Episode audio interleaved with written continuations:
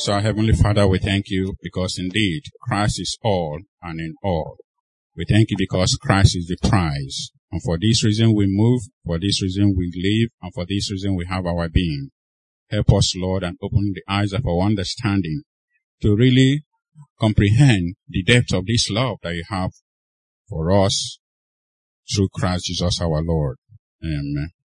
This morning, we shall be considering the topic, the prize of the high calling. The prize of the high calling. Prize with a Z. And the text, one of the passages we read in the mo- this morning was Philippians chapter 3 from verses 7 to 14. But we'll be reading just a section of it, Philippians chapter 3 from verses 10 to 14. And I'll prefer to read it in the Amplified version. For my determined purpose is that I may know him, that I may progressively become more deeply and intimately acquainted with him, perceiving and recognizing and understanding the wonders of his person more strongly and more clearly, and that I may in that same way come to know the power outflowing from his resurrection, which it exerts over believers and that I may so share his sufferings as to be continually transformed in spirit into his likeness, even to his death, in the hope that if possible, I may attain to the spiritual and moral resurrection that lifts me out from among the dead, even while in the body.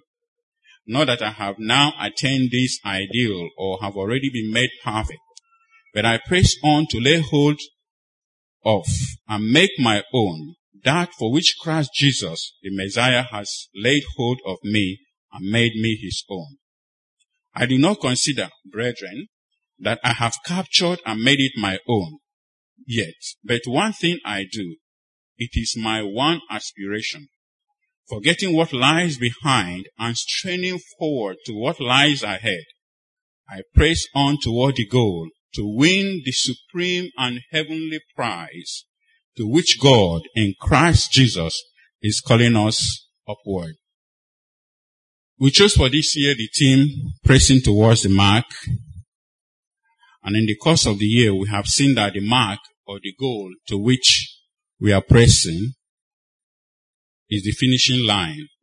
And we have also come to know that in this race, really, so to say, the first, there's no first position, but there are those who will finish before us as we are here. There are those that have finished before us.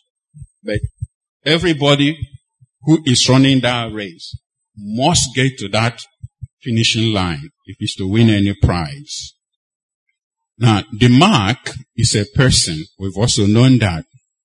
And the person is Jesus Christ.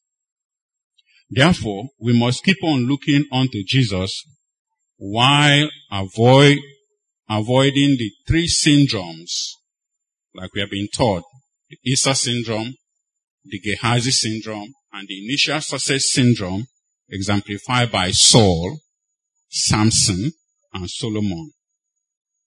We must also walk in Jesus' footsteps while forgetting the past. We must also purify ourselves in the process and pressing acceptably with pure conscience, as we learned last Sunday, but not unto empty pursuits as the Sunday before. I say that again. We must walk in Christ's footstep while forgetting the past, purifying ourselves in the process, and pressing acceptably with pure conscience, but not unto empty pursuits. I've underlined the words forgetting, purifying, acceptably with pure conscience, and, and I've also underlined empty. In the course of the year, we also had had an in-house weekend outreach, during which our brother Dr. Ferdinand Nweke pointed out the requirements for this person. We must be apprehended. And if you remember, he used the Greek word katalambano. We must be apprehended. And following that, we must finish the race. He did mention that and complete the task. Now, these things are like ground rules to get to the mark. They're not the mark, but they are the ground rules.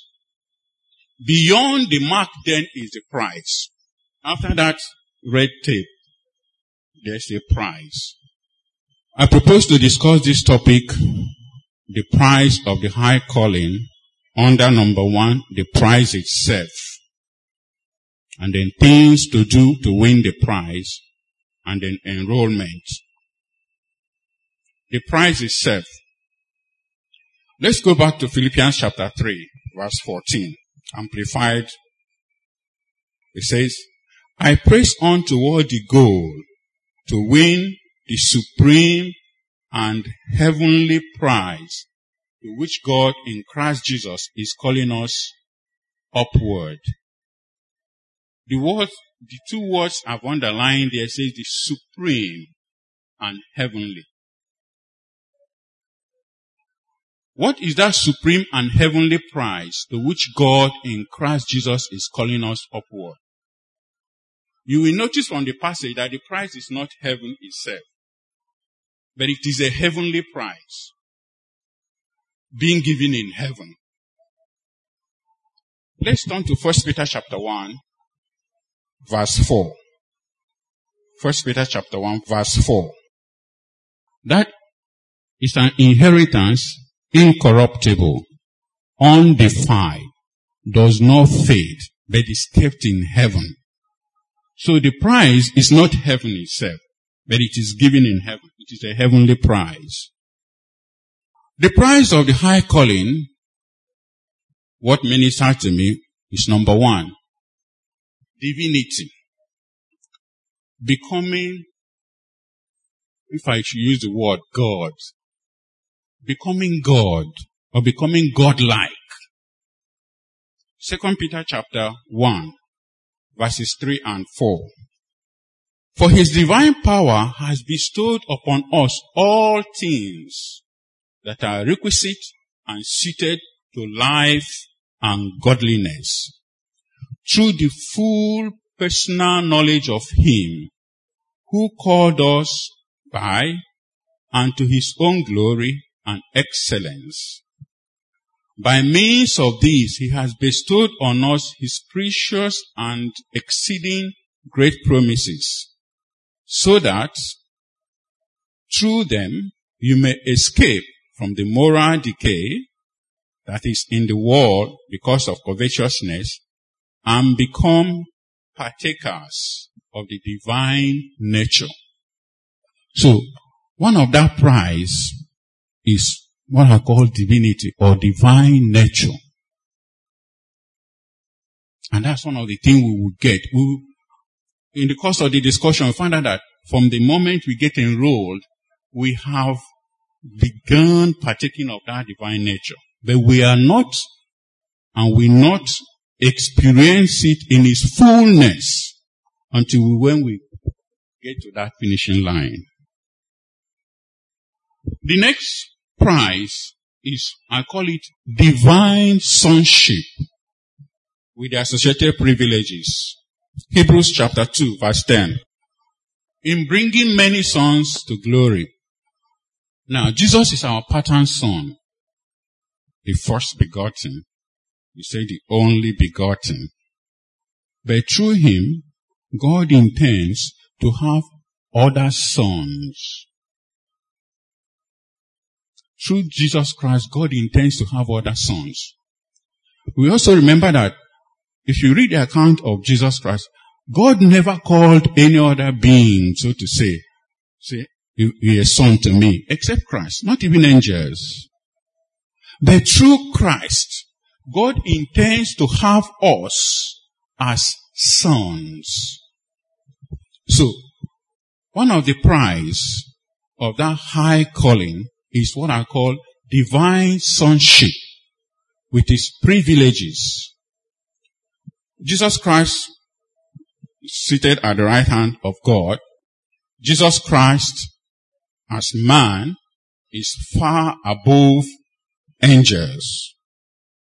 And by the reason of the fact that we have believed Jesus, God lifts us up. If we will continue to get to that mark, God lifts us up to be at the same place where Christ is, which is where the right hand of God. In other words, we are almost sitting at the same level with Godhead. Now that's not a small prize. We are seated above the archangels. The opposite of that is that anybody who is not redeemed will be below the ordinary man that is, we are here, that are not here, worldly man. He will be below it. He will be below demons. That's the corollary. Because if you get to hell, demons will be tormenting you, and he'll be tormenting you because you're below him. But one of the prize of that high calling is sonship, divine sonship. And that's what we read here. Second Corinthians chapter 3, verse 18. It says, And we all, who with unveiled faces contemplate the Lord's glory, are being transformed into his image with ever increasing glory, which comes from the Lord, who is the Spirit. We say the mark is a person, and we say the mark is Christ. As we keep on beholding Christ, we are being transformed day by day to becoming more like Christ. And we have earlier read that in Hebrews 2.10, that we have become partakers of his divine nature. So that is divine sonship with associated privileges. The other prize we will gain or will get is eternal life. First, when we say eternal life, we started getting it the day we gave our life to Christ. But the truth is that we haven't experienced it in its fullness. It's not yet so clear to us. But on that day it becomes so clear to us. Just like where was read in the gospel in Matthew chapter 19, verse 29. People were bothering, wondering, I leave this, I left that, I leave this, I left that. Say, look, there's nobody who has left all that for as long as he continues to look on to that mark. And once he gets to that mark, he will gain eternal life in his fullness. John chapter 17 verse 3 say, and this is eternal life. It means to know, to perceive, recognize, become acquainted with, and understand God, the only true and real God, and likewise to know Jesus Christ, the anointed one. That is eternal life. Eternal life is, you may say, in a person or a person. Eternal life is in Jesus. We begin testing it when we get apprehended by Jesus. But come to its experiential fullness when we receive it as a prize for pressing towards the mark. In other words, if we get apprehended and we do not press towards the mark, we will lose eternal life. We can only get that when we get to the finishing line. I move on to things to do to win the prize. To win the prize, we must run the race. There's nobody who wins a prize without running a race. But the race must be run according to the rules set by the prize giver or prize givers.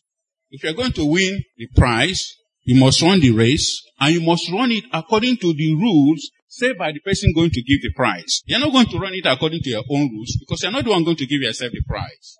Unless you're the one going to give yourself the prize. We cannot set our own rules. Or let me ask you, are you the one to give yourself eternal life? Are you the one to give yourself divine nature? Are you the one to give yourself divine sonship with Christ? You are not. So if any of your answer is in the negative, then you must run according to the set rules. There's a reason I'm mentioning that. So young men, I ask Don't you think you're setting your own rules? Look around. Evaluate your life. Are you sure you're not setting your own rules? Young women, are you sure you're not setting your own rules and expecting to win the prize? Whereas the prize giver has set his own rules. Fathers, like me, are we not setting our own rules? The same to our mothers. To all of you in this category trying to praise to the mark at your terms in order to win the prize, you will be disqualified even though enrolled. To set rules, the set rules are the things we have been dwelling on since this year. We must press on, looking on to Jesus, our venerable and enunciated on that. We must press towards the mark. We must press into his presence. We must press in the footsteps of the master. These are the things, this part of the set rules. And then of course we must press to obtain, not looking behind. We must praise by his spirit. We must dwell in his secret place. We must count all but loss. We must press with it earthly relevance, with purification, with the correct mindset, and not come to empty pursuits. And then we must also praise acceptably with pure conscience. I'd like to say one or two things about pressing on with purification. You see, we are in, we are in the generation in which uh, maybe we shouldn't be surprised. you know, there was a time we are moving from something is moral, then immoral, then to amoral. Now, it doesn't really matter. You do whatever you want to do. But let me sound a warning. We are not the prize giver. Cannot run the race according to our own terms. Time is pretty too short. Two days ago, on Friday, I was called to see a patient here in uh, Park Lane. Middle-aged man complaining of pain behind the chest, upper part of the tummy. I know, talk of many things. Then along the line, they did the ultrasound of the tummy, and then the, I think the general surgeons you already seen. Then they did ultrasound uh, ultrasound of the tummy and they say, well, maybe there's some pleural effusion, some collection of fluid in the chest and maybe some collection of the fluid around the heart. But the middle-aged man was there on the couch, for all intents and purposes, comfortable. In fact, I was saying, why keep him here? Why can't he come to our clinic? And it's okay. Do chest x-ray, do all that, do all that. And I told my younger doctor, I want the result today because if there's really meaningful collection around the heart, I must go and drain it. What's the point I'm making? I wasn't expecting him to die. He himself was not expecting himself to die. So Friday, we don't find a place to do the listed investigation because I called. He was told to come Saturday and they will do it by 12 noon. Saturday, 11 a.m. He died. Did he know he was going to die that day? No. Did I know he was going to die that day? No. From all intents and purposes based on what we saw clinically, this man was not in any what we call distress. He wasn't even in on oxygen. There was no need. What's the point I'm making? We must run according to the set rules. And we are not the one that set the rules. I see some of us are dancing to the standards of the world. You're not asking yourself questions. Who is setting the rule for the world? Everything does not go. And then we must not run onto empty pursuits. Many of us are running onto empty pursuits. From, um, let me say, from the adolescent child old people like me. We are running onto empty pursuits. And maybe because the young men are still coming up. Let me ask you, You get all the money you have in this world. What are you going to do with it? No, let me ask you, what are you going to do with it? So you build a house, they build one, they build one, they build one, but what are you going to do with them? I think we are running onto empty pursuits. Now, like one of our Reverend did mention, we are asking God for open doors with this coming new dispensation, which we pray, and God is going to open the door. But I'm also asking you, I'm praying that when He opens the door, you'll be available to go out. Because indeed, there are doors that are open, but we are not available. If I must win the prize, I must train every nerve and muscle and use every ounce of strength to run. For those of you that are in medical school, you know how you, how you, how you prepare yourself for one of the professional examinations, especially the second MB. You deny yourself everything because there's a, a prize. The finishing line is the exam. How come we are not giving same serious attention to things that matter most? The doctor here called me. It's a young woman, 42 year old, cancer of the breast. He has gone far. They have fluid in the chest. So he put a tube to drain it and finished draining it. And like we usually do, want to seal the space. So he's injected what to seal the space. And the woman started complaining of severe pain. So he it's okay, sometimes it happens, gives this kind of analgesia and all that and all that. And I saw him the morning of Wednesday. Okay, the lung is expanded, you've done what you're going to do, remove the tube, and then discharge from, from our own specialty service. This is primarily not our own patient. And then when I got home, I think either that Wednesday night or Thursday, she really prepared because number one, she has a disease that will kill her. But not that we anticipated she was going to die very soon. Okay? So, so I said, okay, when I come on Friday, and then, uh, it Friday morning or, or, or Thursday, or Thursday morning now? Younger daughter, what I woman die. Now, what's point I'm making? I was not putting serious attention to the business that matters. That's the point I'm making. Because once that thought flashed through my mind, it was intention that I should have gone to do something, even if it means driving back to the hospital. So if I must win the prize, I must train every nerve and muscle and use every ounce of strength to run. My future depends on me. So how have you been pressing towards the mark? Do you think if now your time is up, you will obtain that prize of the heavenly call? Do you think? It's a personal question. If your time, and remember, nobody knows when it can be up. One of the great, one of the great secrets of God.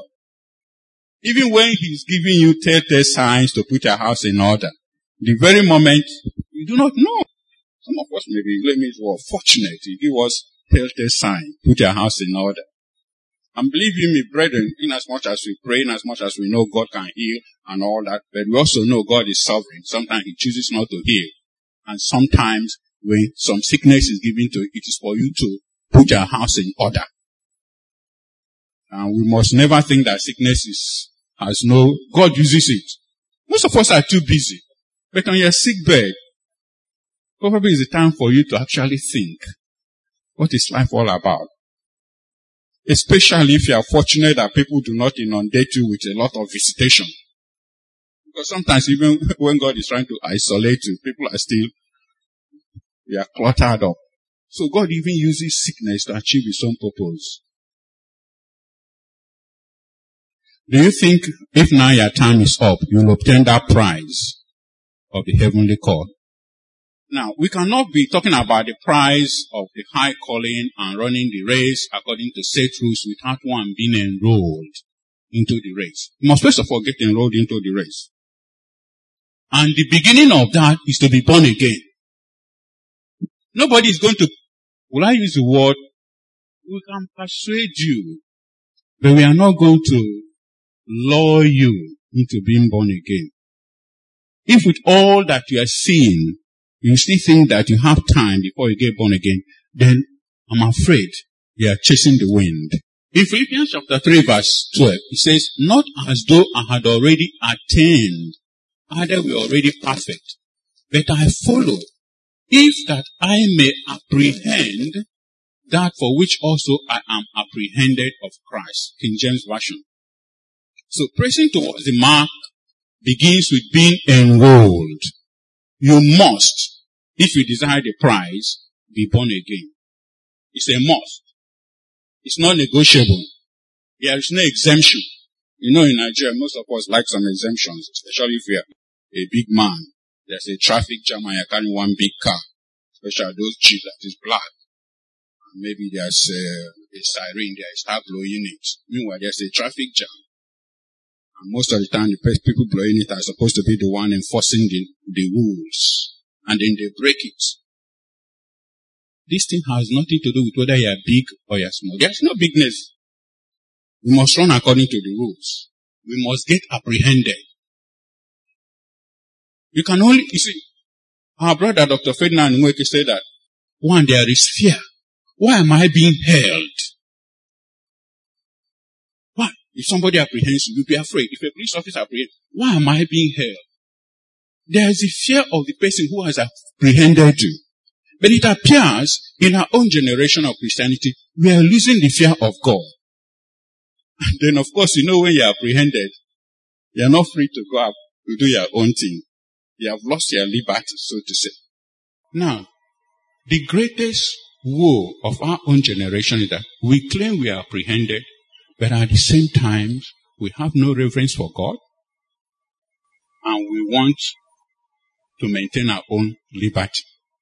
It is apprehension that draws the apprehended one to the person that apprehended him. Have you really been apprehended by Christ? Or are you still running your own show? Let me hasten to conclude. Philippians chapter 3 verses 10 to 11.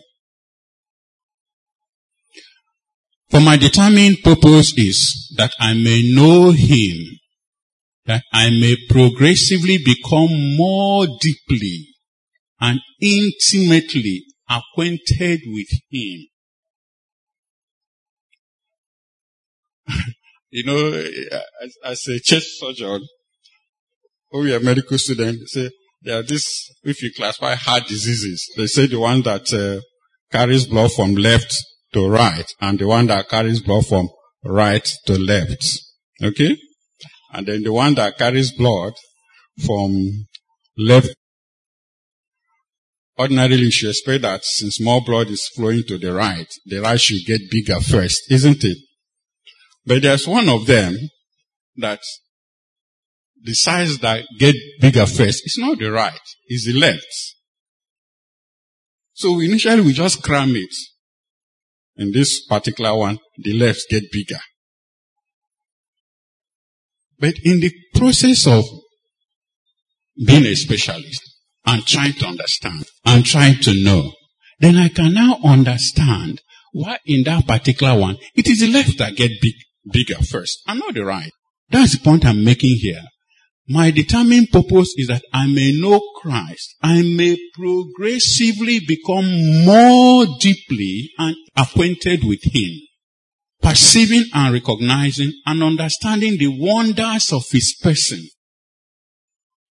Please, let's know, let's try to know Christ beyond the person that supplies our needs, our physical needs. Let's try to know Christ beyond that